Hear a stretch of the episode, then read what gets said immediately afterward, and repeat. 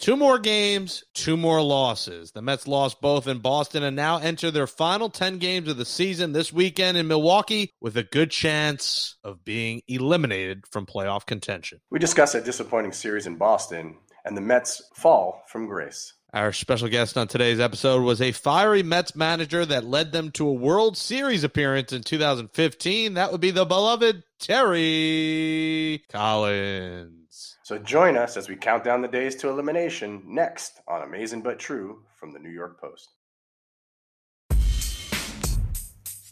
Queens, New York. Mets take the field. So amazing. Amazing but true. Orange and blue. So amazing. Here's the pitch. New York folks, it's out of here. We got you. Welcome back to Amazing But True, our New York Mets podcast from the New York Post. Jake Brown alongside Nelson Figueroa. Follow us on Twitter at Jake Brown Radio, at FiggyNY. Subscribe wherever you get podcasts. If you use Apple Podcasts, give us a five-star rating. Write in a nice review. We appreciate your support. Follow the show at Amazing But True as well. Terry Collins will join us. He joined us last year. Fun interview. A lot of talk about ass in the jackpot. But Terry is back again for our twenty twenty-one season. Looking forward to talking with Terry, and we need something to look forward to, Figgy, because there's not really any Mets games to look forward to. I mean, my God, two just terrible games in Boston. The team looked like absolute dog duty.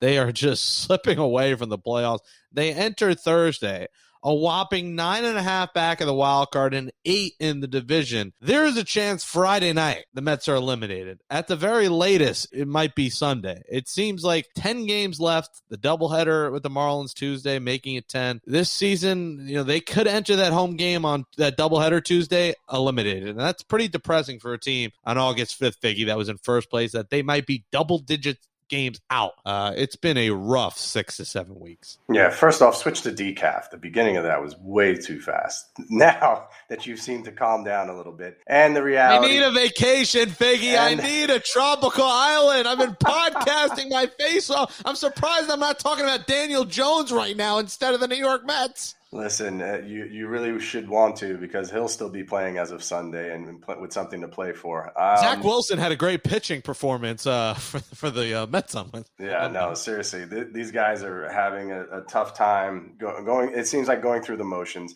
It's been a rough six weeks, to say the least. You know, going into the numbers over the last six weeks, the weird part is, is they've been hitting actually a lot better. They've been scoring runs. But, of course, like we said, the starting pitching staff could not possibly do what they did most of the first half. The bullpen could not possibly do what they had been doing mainly the whole year. Um, you're seeing the the dog days of summer hit these guys hard, and they'll have a night where they hit and they don't pitch. They'll have a night where they pitch and they don't hit. They'll have a night where they don't play defense. It just seems whatever could go wrong does go wrong for the New York Mets. And it's just sad to think that it was in their hands this whole time, because a lot of the cards fell in the right way where teams were losing. The teams that had to lose were losing. And there's other teams that have taken advantage of it. You look at a team like the Cardinals, and they've surged into that wild card and, you know, trying to get as close as possible before the last ten days of the season. We thought the Mets would have a chance to do that. Like I said, their numbers are top ten in hitting categories, where they were the bottom ten most of the season. So they started to turn it around after, of course, the Dodgers series and the Giants series. We said that would be the toughest test for them this season. Without a doubt, it was. It pushed them way back, um, but they were still treading water at that point, where they had an, a chance to take it out on the lowly Nationals and the Marlins. And they didn't do that to the best of their ability. They did not capitalize on that. When the majority of those games, and I'm talking like fourteen games, they should have won twelve. That's what I'm talking about. That's when you dominate a team like that and you get hot and you roll through it. Their schedule wasn't going to help them. They're playing against every team that they played against that has over a five hundred record. They have lost the series to. So that's not going to help you make a playoff push. It's, it's a disappointing season all the way around. I think there's a lot of guys who are going to look in the mirror and realize, you know, I don't know. It's not that they didn't work hard. They just didn't play well. That's what it comes down to. And, uh, you know, I don't want to see DeGrom back this season. I don't want to see him risk anything by coming back for one game. Yeah, even Syndergaard, too. I get it, Figgy, because he's going to be a free agent, but why risk losing these guys next year? God forbid something, their arms, shoulders, something pops in a meaningless game against the Marlins, maybe to sell some extra tickets for that final home game, or maybe one of those final games down in Atlanta. It just seems nonsensical to even throw them out there. Yeah, no, I I, I don't want to see either one of those guys. Um, you know, Syndergaard, unfortunately, after the surgery, he had the setback. Then he gets COVID, and it pushed him really back. It just... I, I think it's not meant to be. We've seen him do this before when he came back late in the season. Remember, he threw one inning as a reliever, hit one hundred, and everybody's like, oh, my God, you know, it's, it's a great idea to maybe ha- possibly put him into the bullpen. So it's intriguing for the Mets because he's going to be a free agent, you know. So the Mets know him better than anybody. They know how he's rehabbed this whole season. They know the real issues that he's dealing with for someone who, you know, had a slight elbow issue to miss another three and a half months. It's not that slight, you know. That's what they kept saying about DeGrom's elbow issue. Oh, it's a, just a slight discomfort, slight inflammation. Three and a half months later, here we are. I'm not pushing either one of those guys back. And if you're going to give a qualifying offer to Syndergaard or somehow roll the dice and say, hey, here's a three-year deal, two-year deal, you make him into a reliever, so be it. I don't want to see any of these guys jeopardizing their future to sell some tickets on the last day of the season. Uh, no, thank you. When it comes to the offense, I, I, I love the energy that Baez has brought, brought to this team. I I love the the swagger, the defense, the base running, uh, I mean, the complete package. And he's also had more walks in a ten-game span than ever in his career uh, just recently. So he's walking a little bit more. Maybe he's turning into that better all-around hitter. He's hit the ball very well so far as a New York Met. So I would like to see him back to team up with Lindor for a full season, more than just one season, of course. Uh, it'll be interesting to see what moves need to be made, but we all agree. Front office, there has to be a clean house of front office, managers, coaches possibly. I don't feel like there's anyone that should be safe, especially the hitting coach. Oh my gosh, uh, situational hitting was horrendous all year long. And that's on the players. I mean, a hitting coach's job is not to uh, wish for these guys to do better, you know, hope for these guys to do better. He's working on it, I'm sure, daily. You know, pre- hey, pretend there's a guy on second base, hit the ball the other way. You know, there's the shift. Try to hit it out of the shift. It's just not working out in ball games the way it should. And these guys are too talented to not figure this stuff out. We've seen many players who wore Met uniforms have to retire with the shift. Curtis Granderson being one of them. His average was down two hundred points because of the shift. Lucas Duda was another one who, if it wasn't leaving the yard, it was an out because you have four guys playing short right field and every ground ball was covered. No matter how hard you hit it through the first base hole, there was somebody there. So I think the, an approach is going to have to be changed for the New York Mets. You're going to see managerial change. You're going to see coaching changes. There's a lot going on, and we're going to see if um, Uncle Stevie is going to go out in free agency and make a big splash this year, because it wasn't too much of a splash because it wasn't a free agent signing. You know, they made the trade to get Lindor and wind up locking him up, which was great. Uh, but you're looking at not many of the moves have really panned out well. Lupa's been a great signing. You got to sign him back. And he was only on a one-year deal. Taijuan Walker's back. He has a two-year deal and then a player option. We have Carrasco back. Syndergaard will be, you know, a free agent. Stroman will be a free agent. There's a lot of Conforto. There's a lot of faces that could change here, and this team could look very different next yeah, year. Yeah, and we'll talk more about those off-season things next week once the mathematical number is in and they officially are limited, because then we'll have to look ahead to the off-season. But a couple things to react to. One, you know, Wednesday night was defined. The Mets season was basically defined by two things. It was Javi Baez swinging at a pitch to end the inning that hit him. It would have been a hit-by-pitch. And Jonathan Villar, an eleven three game, tacking up and getting thrown out at third in an eleven three game. I mean, the bad news Bears have come to Queens. They came to Boston. I mean, the seven-line army is leaving that stadium with egg on their face. I mean, what a debacle. I mean, how are you go to third base? And listen, V R had a tremendous season for this team. It was a lot better than people thought. He was supposed to be a bench player and became a starter, and he did great. But my God, I, I don't know if I've ever seen someone as bad on the base pass. We saw, you know, Nimmo make mistakes on the base pass this year. A lot of just dumb errors, free swinging. On Baez, yes, he should be back, which is crazy. And I'm probably going to have to eat a salad now because I think the thumbs down saga, I said, if the Mets bring him back, I will eat a salad because I'd be shocked. Well, a lot has changed since thumbs down. It's been thumbs up. And now I'm going to have to figure out, what do I do? Gorgonzola, vinegar? What? I don't even know the oh, dressings. Boy. You know, I should know the dressings from all the years going to Italian restaurants and my dad saying, what kind of dressing you got? Italian, gorgonzola. What What are some other dressings? Ranch? uh, Ranch, blue, blue cheese. cheese. I think he usually went with the Ita- Italian as a dressing, right? Yes, I, I would just pick the croutons out of my parents' salads, and I would eat the croutons. And that was that doesn't a, count so, as eating a salad. I know. It didn't count. So that's why, Javi, if you're back, Jake's eating salad. Do I go to just salad? Where do I go? I don't know. Just to give you an idea, Javi Baez, since the thumbs down, that Sunday of the faithful thumbs down, uh, he's only batting three seventy-two. with six home runs, thirteen R B Is. Maybe that's what he needed. Uh, Who knows? I'm... He's got he's got nine walks and twenty-two strikeouts. He leads the Mets in walks the last two weeks, which is pretty good. Yeah, four doubles. I mean, he's he's been you know tearing the cover off the ball. So, you know, with an O P S up over a, a thousand, he just really is an exciting player to watch. And if he can kind of tone it down a little bit with the huge swings and not swing at anything that comes in the direction of the plate, you see what kind of a player he is, man. It would be really exciting to watch this guy team up Uh, with Lindor and, and whoever else they bring in the mix. I just know that we looked at McCann as a good secondary option to Real Muto, and you watch Real Muto win the ball game for them last night yet again, and you say, yeah, it's not even close.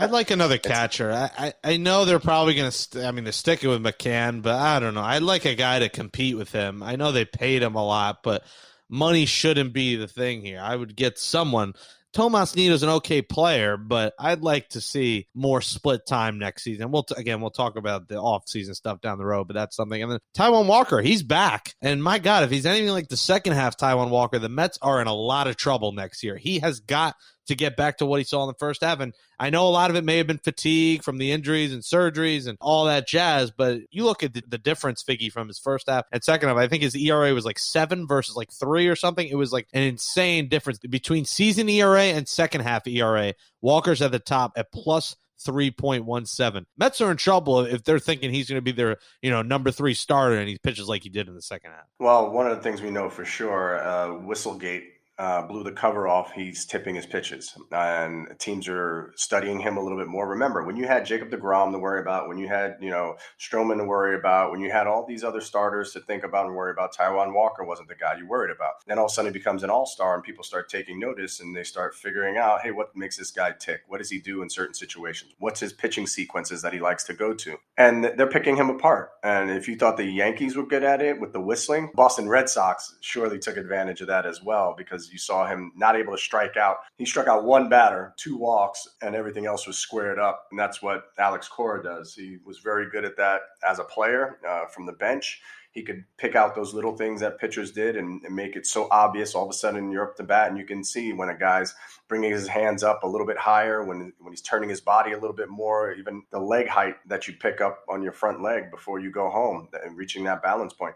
All those little things are little keys. And if you know what a guy's keys are, you know exactly what's coming. And all you got to do is make sure it's a good pitch to hit. And Boston Red Sox saw a lot of good pitches to hit last night. Well, I mean, what do we watch for here in this final week? I mean, if DeGrom, it seems like they might bring him back, which, like we said, is foolish. Syndergaard, it seems like it's a lock he's back now that he got his rehab inning in. Might get one more inning this weekend, and then we might see him next week. But I don't know what else. I mean, Alonso's chased to forty. I don't think he's going to get it. He's at thirty-five.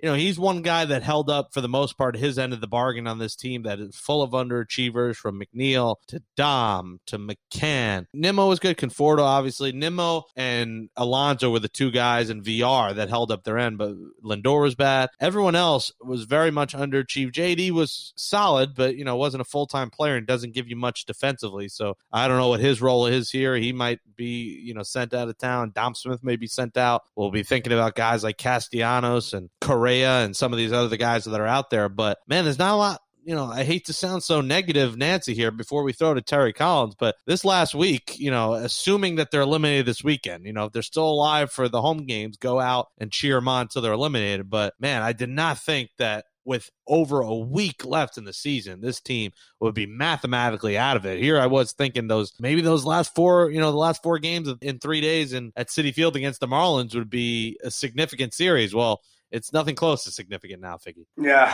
um, what to watch for. Um, you know, again, Pete's quest for forty is going to be a big thing. Conforto, if he can continue to hit the ball. Baez, the same thing. Continue to hit the ball as they head into free agency. Um, you know, you want to see how these guys finish off. You also want to see, you know, which guys are going to mail it in. Once they're eliminated, you see guys that may not want to play. You're going to see guys get an opportunity to play. I mean, at that point, why not put J D Davis out there for the rest of the games, whether it's at third base or whether it's in another position, to try and get him acclimated to somewhere else. Even for the coaching staff, you know, when your days are numbered and you're sitting around wondering what could have been, that's a got to be a, a strange feeling for the coaching staff, because, you know, n- none of them are on guaranteed deals for, you know, three, four, five year deals. They're all sitting on a one or two year deal. at best. And so, you know, that some coaches are not going to be back, and there's going to be some movement in the coaching staff too. So I, I don't know. I think uh, you're a Mets fan. You're going to watch if they do win a bunch of games in a row, too little, too late kind of thing.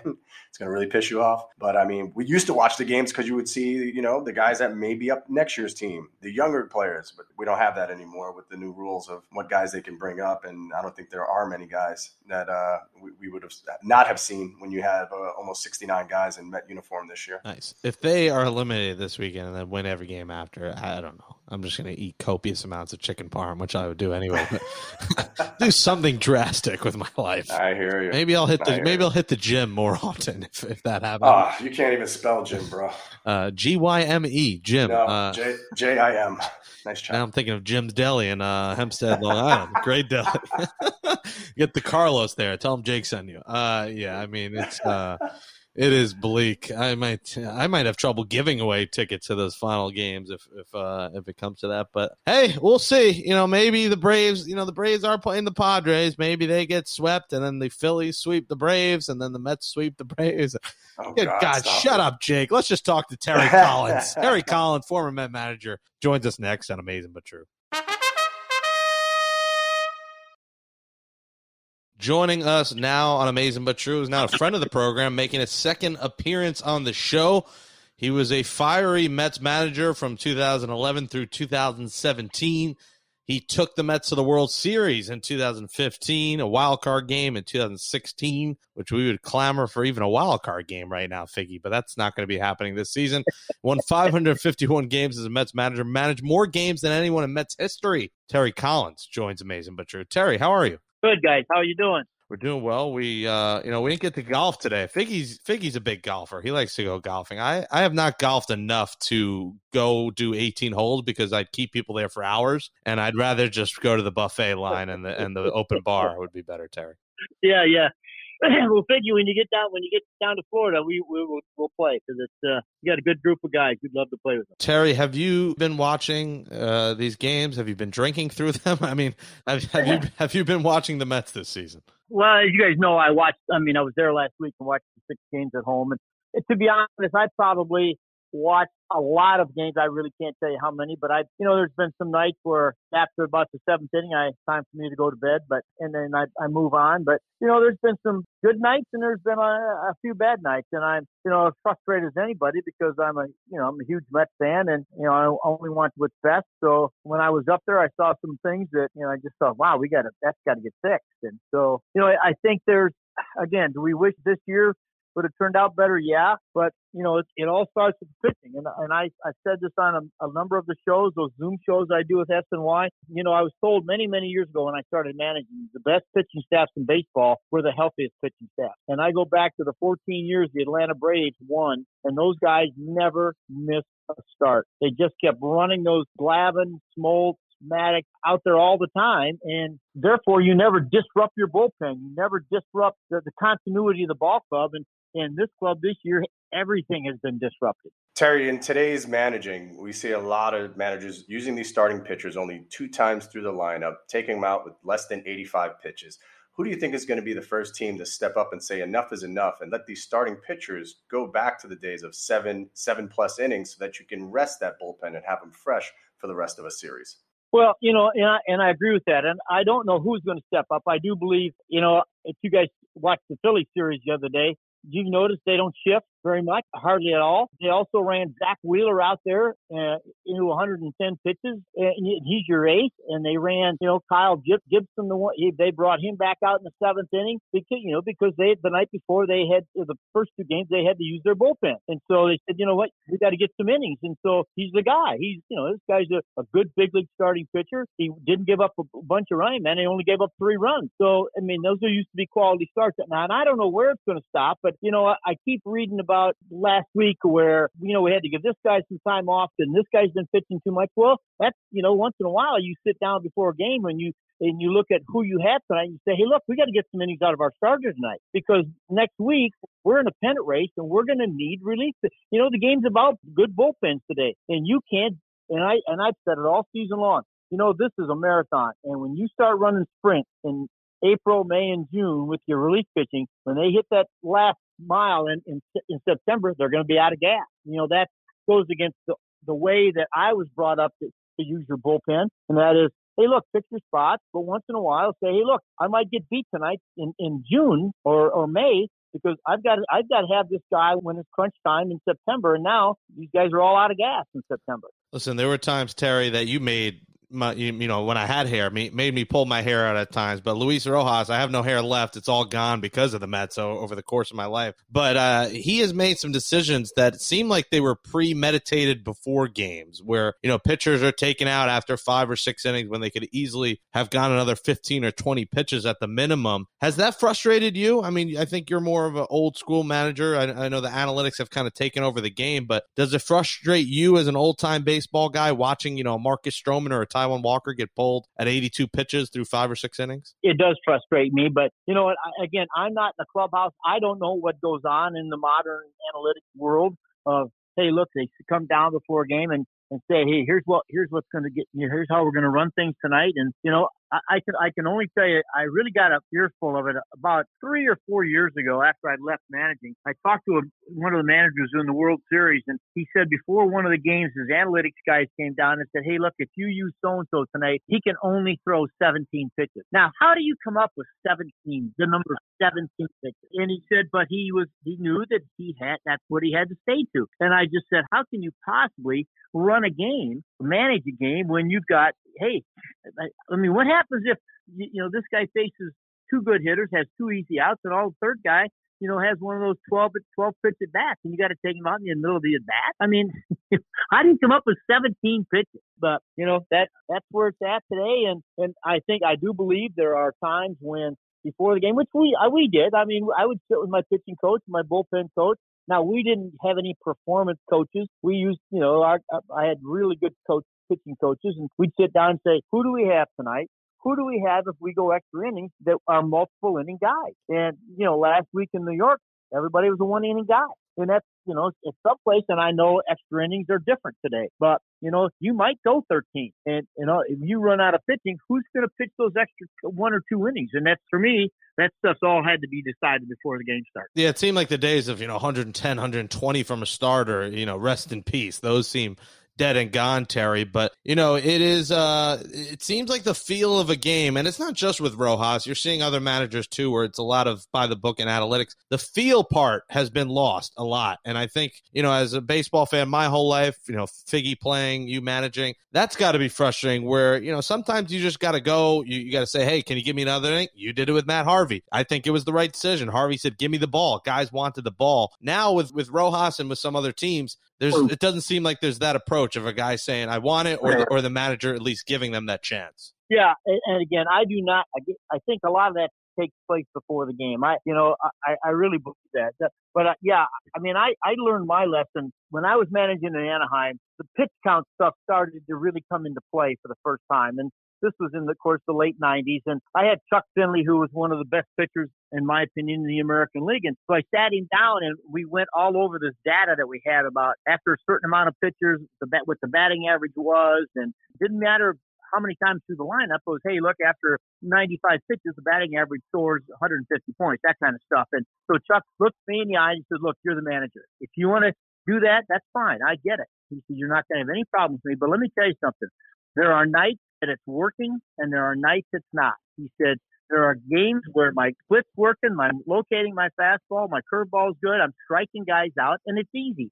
And one twenty-five, one thirty pitches is easy. There's other nights where I'm in trouble in the first inning, I'm in trouble in the second inning, and I look up in the fifth inning, and I've got seventy pitches, and I'm out of gas because I've had to use a lot of extra energy just to get to the fifth inning. And he said, so do what you want with pitch counts, but don't don't rely on them totally. And I never forgot that when he, when he talked about it. Yeah, one of the best things I think that ever happened to me in the big leagues is I had managers that would come out and kind of check your temp, see how you're doing. So in like the sixth inning, it's a pivotal situation, there's a lefty on deck, and you kind of know that you're, you know, you might be coming out of this game in the very next hitter, but they want to check and see where you're at. So they give you that opportunity to find yourself. Hey, you're still winning this game, or you're up by three runs. It would only be a two-run home run if you could give it up. But you knew that lefty might be coming in. An old school manager would actually see what you had, just even by your reaction, reading your body language, watching your eyes, seeing how focused you are. Those are the little things that I think when I got an opportunity to say, hey, I got this, you know, I've been cruising along this game, give me an opportunity. And then you learn in May and June, you know, this guy can do it. He can be challenged. And so I think that's pivotal for a manager like yourself, that you went out there and had those conversations, not always just send out the bullpen coach to kind of go through the motions, but you, you yourself went and got the feedback from a pitcher. You know, I am sure you remember, Nelly, when I was managing, I during batting practice, I just walked around the outfield talking, and I talked to position players too about stuff. Hey, when you, you're going to need a night off this week. But I will tell you how many times I walked up to Jerry Blevins, said, "How you doing today?" And he'll say, he'd say to me, "Terry, I got a one up and one in. You know what I mean? Tell you, if you warm me up, you got to get me in." And you know, and that's the other part. Where I, I this week on the radio, I was trying to let the fans know, look, you know, the thing that people forget about is these guys warm up, they may throw forty warm-up pitches, sit down, get up the next inning, throw forty more, get in the game, and throw twenty, twenty pitches in a game. Well, that, they've already thrown one hundred pitches when they're ready. And so they, they're going to need a night or two. And so you've got to monitor that also. And that was the one thing that I really relied on my bullpen coach to do is, hey, look, you tell me how many nights, how many times this guy's get ready, because if they get ready twice, they got to be in the game or they're done, because, you know, you're, they spend all that energy in the bullpen sometimes. But yeah, the communication side. And you know what? I was taught a long time ago by, you know, I, I used to listen to Sparky Anderson. He was the radio guy when I was with the Angels. And Sparky used to talk to me a lot about use your eyes. You know what?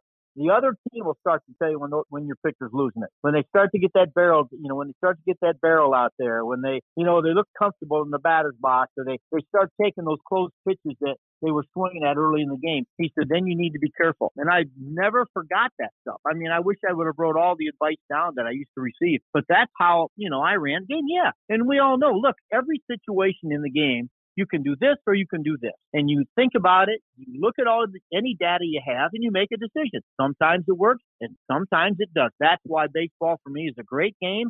And that's also why I think it's wonderful that people have an opinion. Oh, I would have done the other thing. Well, yeah, great. Well, I didn't do it. But to come up when the game was over and say, well, I, you know, I would have brought that other guy. Yeah, no kidding. I, I That's why you talked about my wife. Yeah, my, on the way home, my wife would tell me, why'd you bring that guy in? I said, where were you when the decision was made? You know, you were, you know. So, but that's why I think it's a great game. And yeah, the, the hard part is for me is that, you know what? When I don't care what the numbers say, the good players run the game. The good players create all the numbers. And by the way, when your good players don't play good, you're not going to win a lot of games, because you cannot rely on those guys whose job is to be, you know, the support guy. And I would sit down every year before the season started, and I would look at my lineup and I'd say, if I get just averages, what's on the back of their baseball card, just that, I know what kind of team I'm going to have, because if we're good, I'm going to get a surprise someplace. You know, in twenty fifteen, the surprise, Johannes Cespedes. We didn't have him in the beginning of the year. He came up and surprised, but we also got that tremendous bench that we had. We didn't plan on having that, and so all of a sudden, those surprises were there.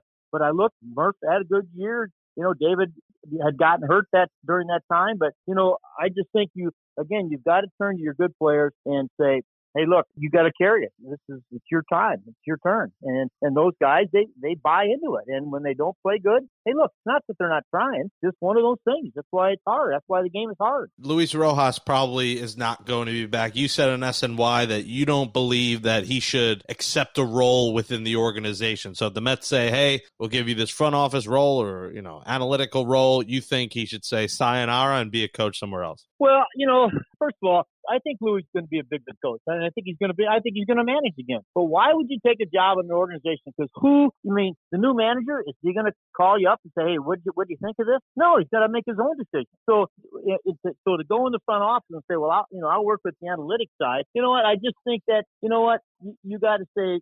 And I know Louis, he, he'll get a job in a minute. He did, he's done a great job. He's worked hard. He, you know, okay, his team, you know, it is what it is. But we. We've seen so many examples of guys getting a chance to go someplace else and having huge success. And I think he'll grow from it. But just to take it, you know, and there I saw the argument. Well, he's a great guy, and, and he, why would you get rid of it, you know, an organization with a great guy? Well, you know what? I thought I brought a lot to the table. You know, I ran minor leagues. We, I, I put more, uh, and I say me, but our organization with the Dodgers put more players in the big leagues in a few years. You know what? But when the time came to make a change, they had to make it. They made a change. So, you know, you move on. And I and I think if Luis Chase could take a job, just to take a job, you know, there's other, there'll be there'll be better things out there. And nice guys don't always win ball games here in Queens, Terry. Uh, so oh, oh believe me, you know, uh, you know, is does Carlos Beltran intrigue you? He coached you a little bit. Do the Mets consider going down that path? Well, you know, first of all, I again, we're going to get into the commissioner's decision, but, you know, when the commissioner said, hey, look, no player is ever going to be held accountable for what happened in, in Houston. Oh, maybe, no, let me take that back. One guy will be. I mean, what kind of a statement is that? I love Carlos Beltran. He's a tremendous baseball man. I can't tell you how many nights when maybe nights he didn't play, he was there helping guys on the bench get ready to go into a game, or helping a player that's in a game, talking to him about the situation or what they might see. This guy is an outstanding Outstanding baseball man, and I would only hope that he's going he's going to get his opportunity to manage somewhere. They need fire. They need, you know, you had some fire after post games. You would yell. I don't. Did you ever flip tables? You ever flip over, you know, the team's dinner? Not really. You know, I probably did that when I first started managing, but today's player, that doesn't faze them too much. You know, I think I think more. I think today you today you've got to be a little more one on one with when it comes to that stuff. I mean, I held team meetings, you know, after a game was over. But you know what? I held more team meetings talking about, hey, we're better than this. We're a better team than what we're fighting. I didn't get on somebody and say, hey, you stink, and hey, that wasn't how you do it. You know what? You do those things off to the side, one-on-one, because in today's game, you do not embarrass big league players. They don't, it's just not done. And so you've got to do the correcting stuff on a one-on-one basis. When you have a team meeting, try to remain as positive as you can. So when they leave that room, they think, "Hey, look, I can't wait to come back tomorrow because we got to, you know, we're, we're gonna we're gonna win tomorrow's game." And the more you beat your players down in today's market and today's game, the, the tougher it's going to be for managers. Yeah, seeing that, you know, the this year all those guys are back, right? A J Hinch is managing again. So is uh, Alex Cora, and Beltran was slated to be the Mets' next manager until, you know, he had to take the suspension. So I think he's in play. And not only is he in play, he's he was an intriguing uh, managerial selection back then because they wanted him over Girardi.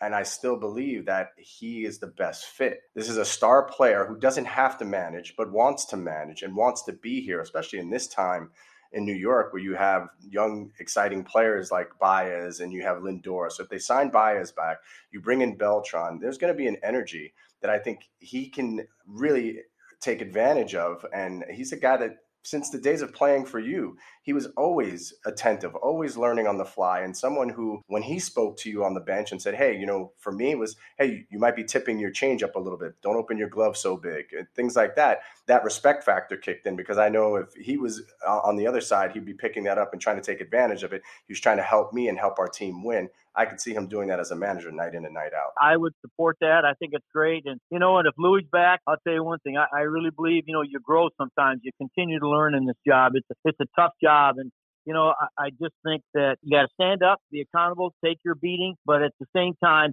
you know, always be prepared to move on and, and get better on, from it all. So I don't know what's going to happen. I know that obviously, and I, one of the other things I brought that up is because you're going to bring in a new, you're going to bring in a new general manager, a new president of baseball operations. And I went through that. You know, when I was in Houston, I thought I was, we were doing a pretty good job. And, and all of a sudden the new general manager came in and we weren't on the same page. And so it wasn't going to work. So, you know, and I just, same thing. Louis, you know, if he's hired, you know, if the new manager uh, or the new general manager call, calls him up and say, listen, I know about you. I know who you are. I want you in this. Okay, that might be a little different. I just thinking for Louis' case to come in under somebody else's wing and say, gosh, you know, I didn't hire you. Uh, gee, maybe are you Sandy's guy? Are you Stevie Cohen's guy? You know, the new general manager, you got to be his guy for me. What do you think of Steve Cohen? Obviously, he's gotten some, you know, some heat for, for some of the tweets that came recently, but what do you think overall of his first year as owner? Well, I, I'll tell you one thing. When you step up and spend money to try to get your team better, I think that's great. I, re- I really and truly respect that. I love the fact that he's a huge Mets fan, and I think that's going to stay in, in the fact that, hey, look, I'm going to do everything I can in my power to make sure we get better. And, and I think it's great. I don't know Steve very. I have never met him, but I just think it's uh, you know, a feather in his cap that he's willing to stand and, and go out there and, and listen to the fans, have the fans call up. And but the, the point is, he wants to get this team better, and I think he will certainly have the means to do that. Bob Melvin, Billy Beane, New York Mets. Thoughts? Well, I think Bob Melvin's done a great job in Oakland. I mean, you're talking about a guy who's, you know, their payrolls are down all the time, and he continues to do a good job. you know, Billy, I've always liked Billy. I think, you know, obviously an original Met, but they're going to come with big price tag. I'm not sure what Bob's did, but I know Billy's going to come with a huge price tag. And, and I, as I said before, I think that's great, but I've been on teams where, you know what, when you got Barry Bonds hitting fourth or fifth in your lineup, you got a pretty good chance to win. I don't care who the general manager is, you know, or anybody else. So it's all about getting better players. And, and you know, and that to me, if those, those kind of guys, if they have the means to get better players into New York, then then great. But uh, I think that's what that's where you got to concentrate right now. Terry, we had the pleasure of listening to you on W C B S with Wayne Randazzo. What'd you think about your broadcasting debut? Well, I, first of all, I was tremendously impressed of what the play-by-play guy has to do. That is some kind of hard job. You know, he's got to broadcast the game, what's the action that's going on, talk about, the, you know, situations and maybe where the, you know, what, what and then yet read advertisements, you know, that's, oh, that's hit, hit brought to you by this guy. And, oh, there's the first strikeout brought to you by this. And continue. I was tremendously impressed about how good Wayne Randazzo did. And that just, you know, and Howie Rose, you know, were the best in the business. So I was really impressed, but it was a different angle for me to sit there and watch the game and try to bring some analysis that something maybe in the people haven't heard before, but it's difficult. And I, when I left there, I said, yeah, it was really fun. I'd like to try it again, but on an everyday basis, uh, those guys, they, I tip my hat to them. That, that's a tough job. Yeah. Howie and Wayne do a good job. And, you know, Howie, we hope he's back and better than ever for next year. A, a photo of you has blown up for Matthew Searle of you on the train.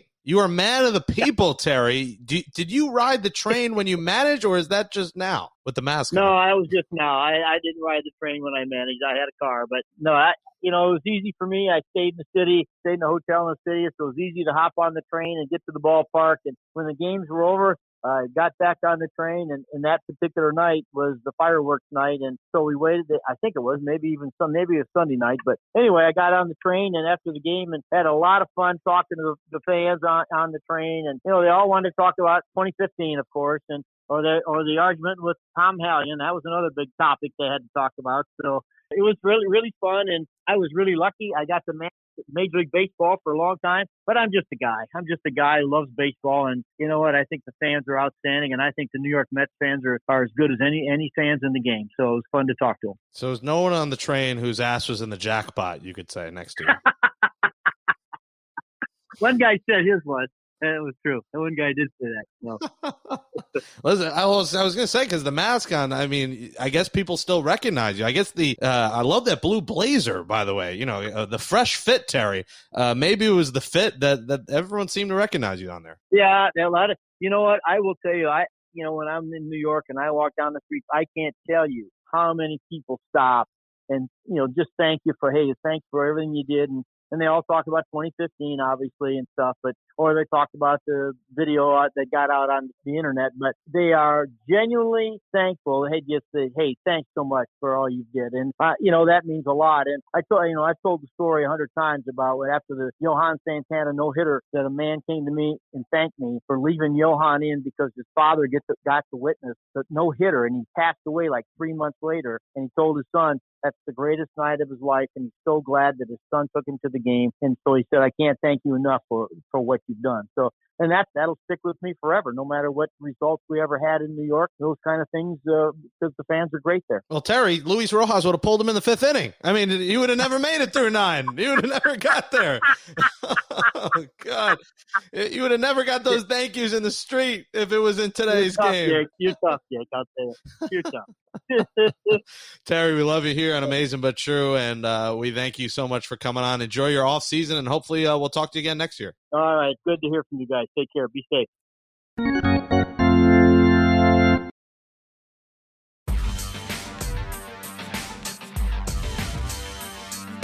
That'll say adios to episode eighty-nine, the Robert Stock or Robert Stonk edition of Amazing But True, our Mets podcast from the New York Post. Thanks to you, Jake, and Brian Mugia for producing the show. If I'm not incorrect, I think you only had two innings. I could have had two innings for the Mets this year. Give Amazing But True a five-star rating and write in a nice review on Apple Podcasts. Email us at amazingbutTruePod at gmail dot com or tweet us at amazingbuttrue. For Nelson Figueroa, I'm Jake Brown. We'll return on Monday following the Mets' three-game series in Milwaukee. Enjoy the series and your weekend.